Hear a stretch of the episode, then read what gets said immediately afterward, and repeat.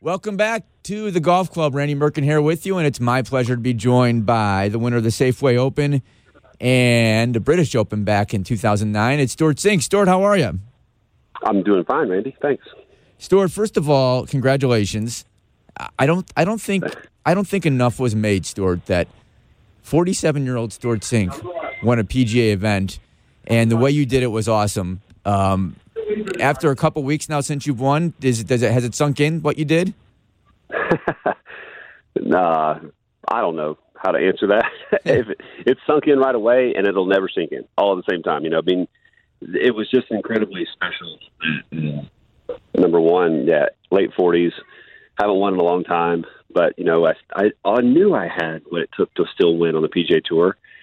It's just that my results didn't show it for a long time, and so it, erodes away some of that belief. But then also having my son on the bag, um, my younger son Reagan, who's 23, um, was caddying only the fourth time he's caddied, and he was fabulous. I mean, he he knows golf like a tour player. He's a good golfer, and he knows me. You know, he's not like like anybody else or like nobody else. And um, we just had a really good chemistry on the course and good decision making, and um, I was just I was just as happy for him as I am for myself, and it was really just a fantastic week.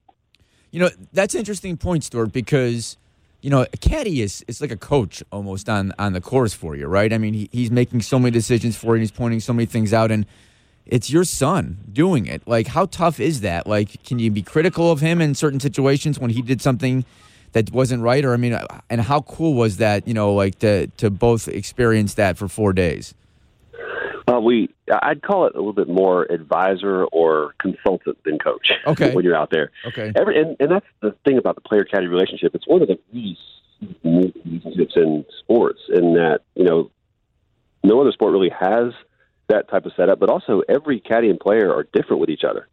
So um, I know lots of players who their their caddy is more of a bag toter, and then I know lots of them who are, they are their coach. So it's a little different for everybody. With my son, though. Um, we both have like a really good understanding of uh, the realities of golf, and it's a kind of a vague sport, and so everybody's going to make mistakes. He knows I'm going to make mistakes hitting shots incorrectly, miss hits, uh, miss miss decisions, you know, and and he knows that he's also going to make some um, errors when he's you know deciphering all the different factors that are going into the shots, and you know what we play at the highest level, and, and there's very fine margin for error, so we have to calculate all that in, and we we we did. Uh, he caddied for me two tournaments, Safeway, and then last week at Sanderson Farms, and we did a good job the whole way of really managing those little blunders here and there. And you know, when he would make a mistake and get one wrong, I would make a mistake and get one wrong. We just kind of laugh it off and say, "Hey, well, nobody's perfect, and let's just go try to do better next time." So, Stewart, I was, I was watching a lot of that final round, and um, if anyone knows anything about you, they know the struggles that you know the the health issues with your wife and so happy that she's doing so much better. And they showed on, and I think you, you knew about this, but like a third or fourth hole, it was after you made a birdie or a big putt. Uh, your wife was right there because obviously there's no fans uh, except for family on the course, and you went up to her and whispered something in her ear, and um, you got even a little emotional. And like the, I, I got to imagine for you that win was like just you know you said it's been a long time, 11 years since you won your last time, but for a family that must have been a huge family win for you guys as well. Yeah, definitely. And um, for a lot of reasons, my wife has been my biggest supporter the whole time, and she's constantly, you know, instilling that belief in me. Like you can do it. You have everything it takes. Just, um, you know, believe in yourself and keep going. And she's just been so good about it. And she's like a, uh, she's probably like a better sports psychologist than any sports psychologist I've paid a fortune over the years. But um, at that moment, you know, that was on the 14th hole, and I, um, I just was I, I was recognizing the position I was in. I knew I was in the lead. I knew I'm 47 years old and my son was on the back. And I just was feeling this like really enormous sense of gratitude about the position I was in. Like, you know, this is something that nobody else really gets to experience and really special. And I really want to kind of soak it all in right now. And I just went over to her and shared that with her. Like, hey, you know what? We, I have so much gratitude right now. And she felt the same way. And she just kind of like patted me on the back and just said like, all right, now you got more to do now. and, um, but it was really great to be able to share that with her and to uh, you know for her to just be out traveling and for the tour to allow the wives and the significant others to come out and and be part of the golf experience because it's more than just watching shots. You know, it's it's not just watching shots; it's experiencing the day Right. and kind of understanding the ups and downs and what you're struggling with and what you're having great success with. And it's it's all part of that. And it's great for Lisa to be able to be out there too. But it was that was a moment where I was just kind of overcome with that sense of gratitude, and I felt so good. I had to share it with somebody, and I saw her right there. Stewart, what is a victory celebration like in COVID times? Like, you know, usually afterwards you do a, you know, the press conferences and maybe you have a quick dinner with some of the members or whatever it is. But like, what what did you, what did you do after you won the tournament? Well, it really has nothing to do with COVID, but we, my wife and my son um, Reagan, and I have another son Connor too, who I was hated he couldn't be part of that, but it was his birthday that day, so Oh. that made it special. And he's Wow. caddied for me a few times. Um, but Reagan and Lisa and I had set up a, a reservation at French Laundry, which is probably one of the well, I think it's undisputably one of the top 10 restaurants in the world. And it's been the top restaurant in the United States a bunch of times on its own. Um, and so we had never been, and we set up a reservation for Sunday night because we weren't um, leaving until Monday. And then it just evolved into this perfect way to celebrate a win, to go to this fabulous place, uh, iconic Thomas Keller's French Laundry, and uh, enjoy the just. I mean, talk about like the fruits of your labor. It was. I've been to a lot of places, and I'm a food person, and it was nothing even comes close to uh, what we experienced that night. So that was a great way for us to celebrate. We had a good bottle of wine. We uh, we got to talk with Thomas a good bit, and just had just an, a spectacular night. Now, was it a big party? No, and no, it wasn't anything like that. But we just had we got exactly what we wanted to do. We got quiet. We got to share like moments about the week and the day, and um, all fresh. You know, few hours after the win happened. You know, I, I was watching some of the coverage last week from Sanderson Farms, and uh, in the broadcast, they and you were playing with Zach Johnson. I think the first two rounds, and they they told the story how Zach Johnson was watching you win and got very emotional because you guys are so close. Did did you get a lot of text calls from you know PGA contemporaries, players, colleagues that were so happy for you? Yeah, I did. I got a lot of it. It's a close family out here, you know, and I've got my set of friends for sure, and I got messages from people that I wouldn't even consider my friends, which was really nice. And you know, everybody congratulatory when I see them in the locker room. But yeah, I've used it as a reminder that it's not. It's nice for everybody to say something and and to exchange that moment of you know, hey, happy for you. But it's also kind of a good reminder for me to stay focused on what I need to do. And you know, one win is great, but there's a lot more tournaments, and I've already played in one, and there's another one this week here at Shriners in Las Vegas. To um, you know, I got a lot of work ahead of me, and I love the work. I love when it pays off, but it's all you know. You you do what you can do to um, be prepared to let the results happen. You can't force the results, and part of the congratulatory messages and, and the you know pats on the back and the fist bumps and everything that's been happening since Safeway is a good reminder for me that it's nice that it happens, but let's move on to what we have to do. And um, I enjoy that part of golf. By the way, you shot a six, seven under par in your final round at Sanderson Farm, so that that was pretty impressive as well. And now you go on to Las Vegas. I'm very curious about this because uh, I always curious. So you you finish up on Sunday, Monday morning. Are you do you what do you do? You fly out, go right to Vegas. Is that how it works? Uh, PGA Tour or is that, what's Well, the, the, right now, because of COVID, the PGA Tour is operating a charter flight between tournaments um, almost every week, and so you can jump on that. But players and caddies only. So my wife's been traveling, so I elected not to use it, and we uh, we just went straight to the airport Sunday night, Okay. and we just caught a connecting flight on Delta through Atlanta and out to Vegas. We got here super late Sunday night, but um, usually when we set up our travel, we we tend to try to do it that way because it's easier to get here and rest than it is to have a long travel day on Monday and then you're kind of behind a little bit on Tuesday. So uh, we just decided to do it that way. But that, typically we don't waste we don't let, let grass grow under our feet so much at the golf tournament that we are out of there right away.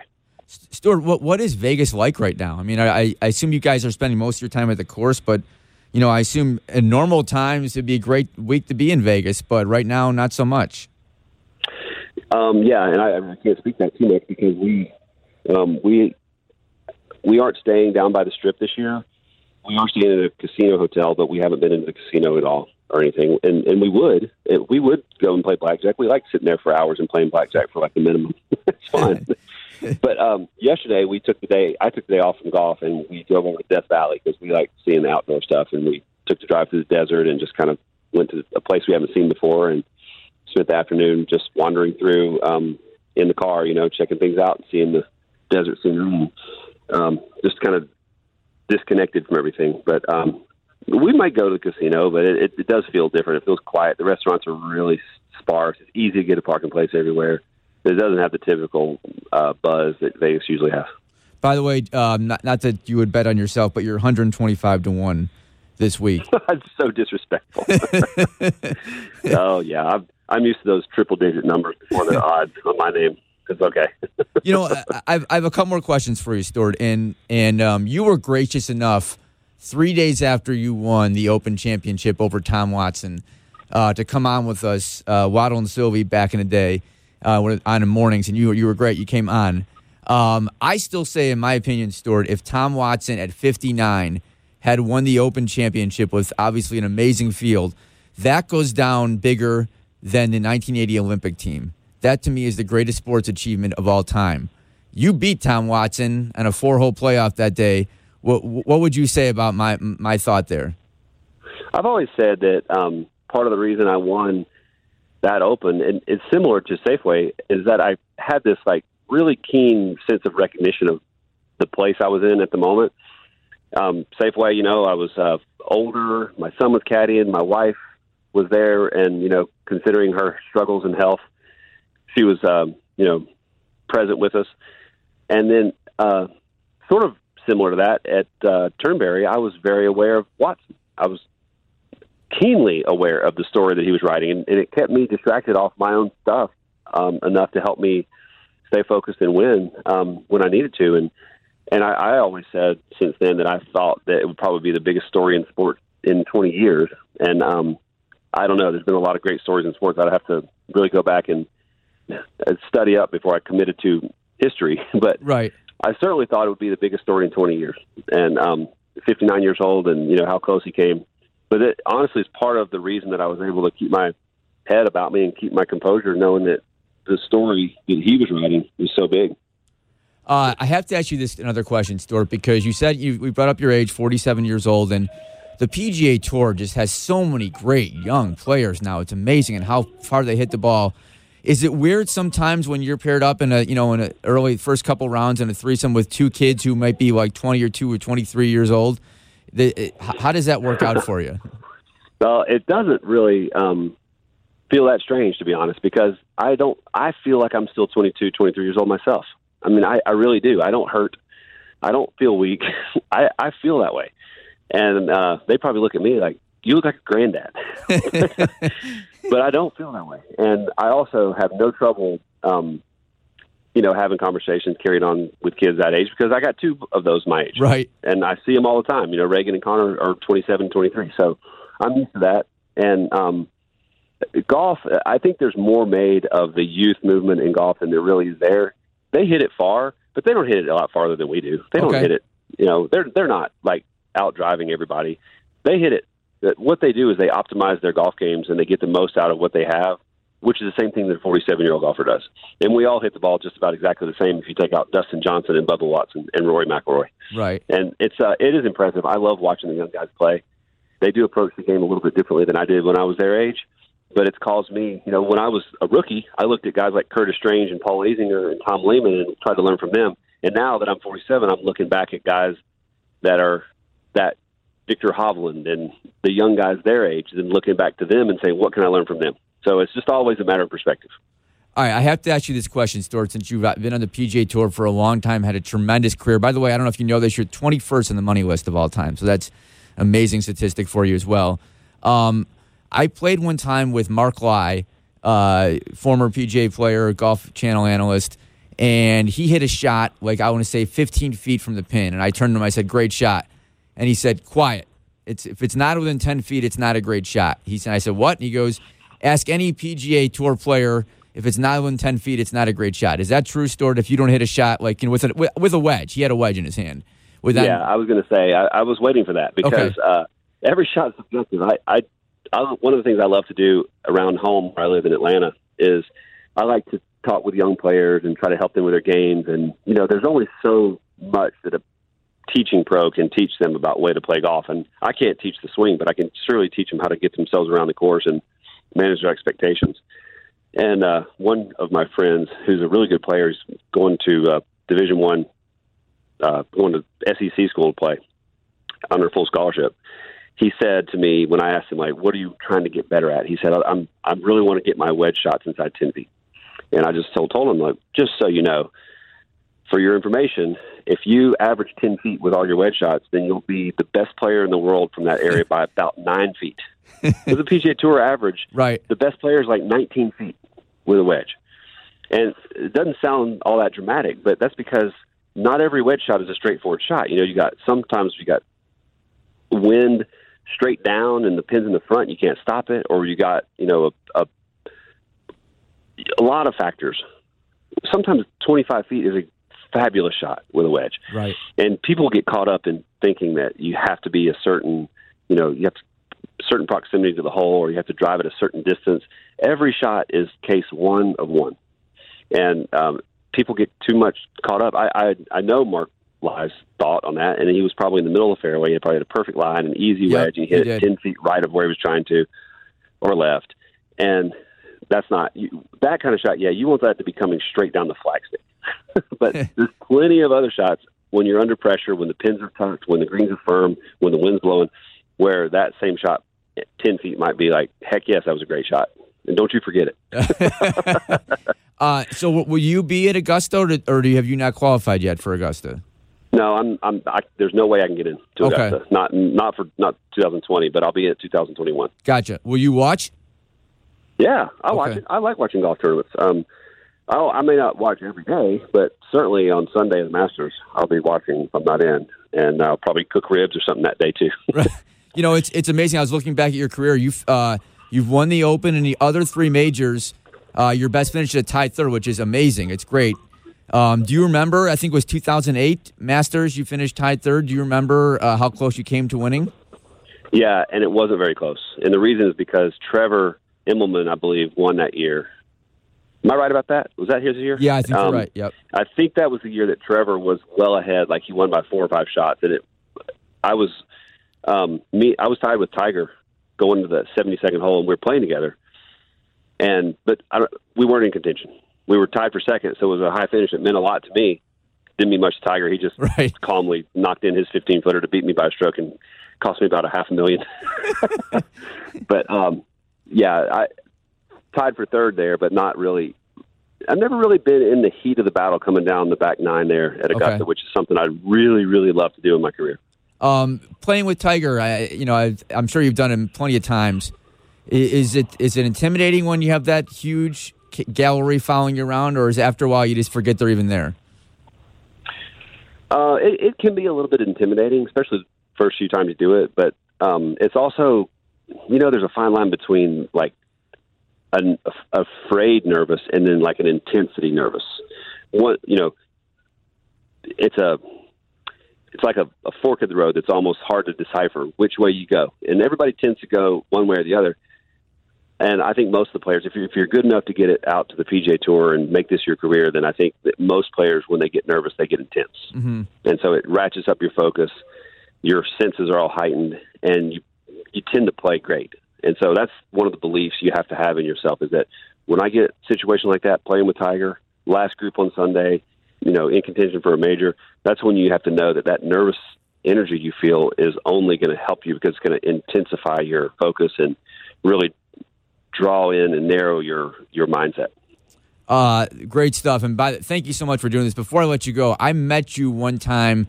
Uh, I used to work at this uh, another network called Sporting News Radio 101 Sports, and we were at like almost every U.S. Open for, like, for five or six straight years. And I want to say it was either Pinehurst, Southern Hills, or Pebble, but whichever one you came into the media tent to do something. I approached you. You couldn't have been a nicer guy. You came out with us, so I, I always remember that. Seriously, I, re- I always remember what a nice guy you were. And this was years ago. And I remember that Southern Hills, that Southern Hills uh, final day. I think you had a putt to go to make the playoff with Retief Goosen and Mark Brooks, if I am correct. Yeah, I But- missed a short putt on the Yeah. last hole that would have cut, it ended up costing me a Yeah. spot in the playoff. Yeah, but Yeah. you're you're seriously a class act, and uh, I followed your career since then, and you've always held yourself up high. And uh, I'm so happy for you that you won against Stewart. And uh, best of luck this week in Las Vegas, and hopefully we can do this again sometime. Okay, yeah, you got it. I appreciate that.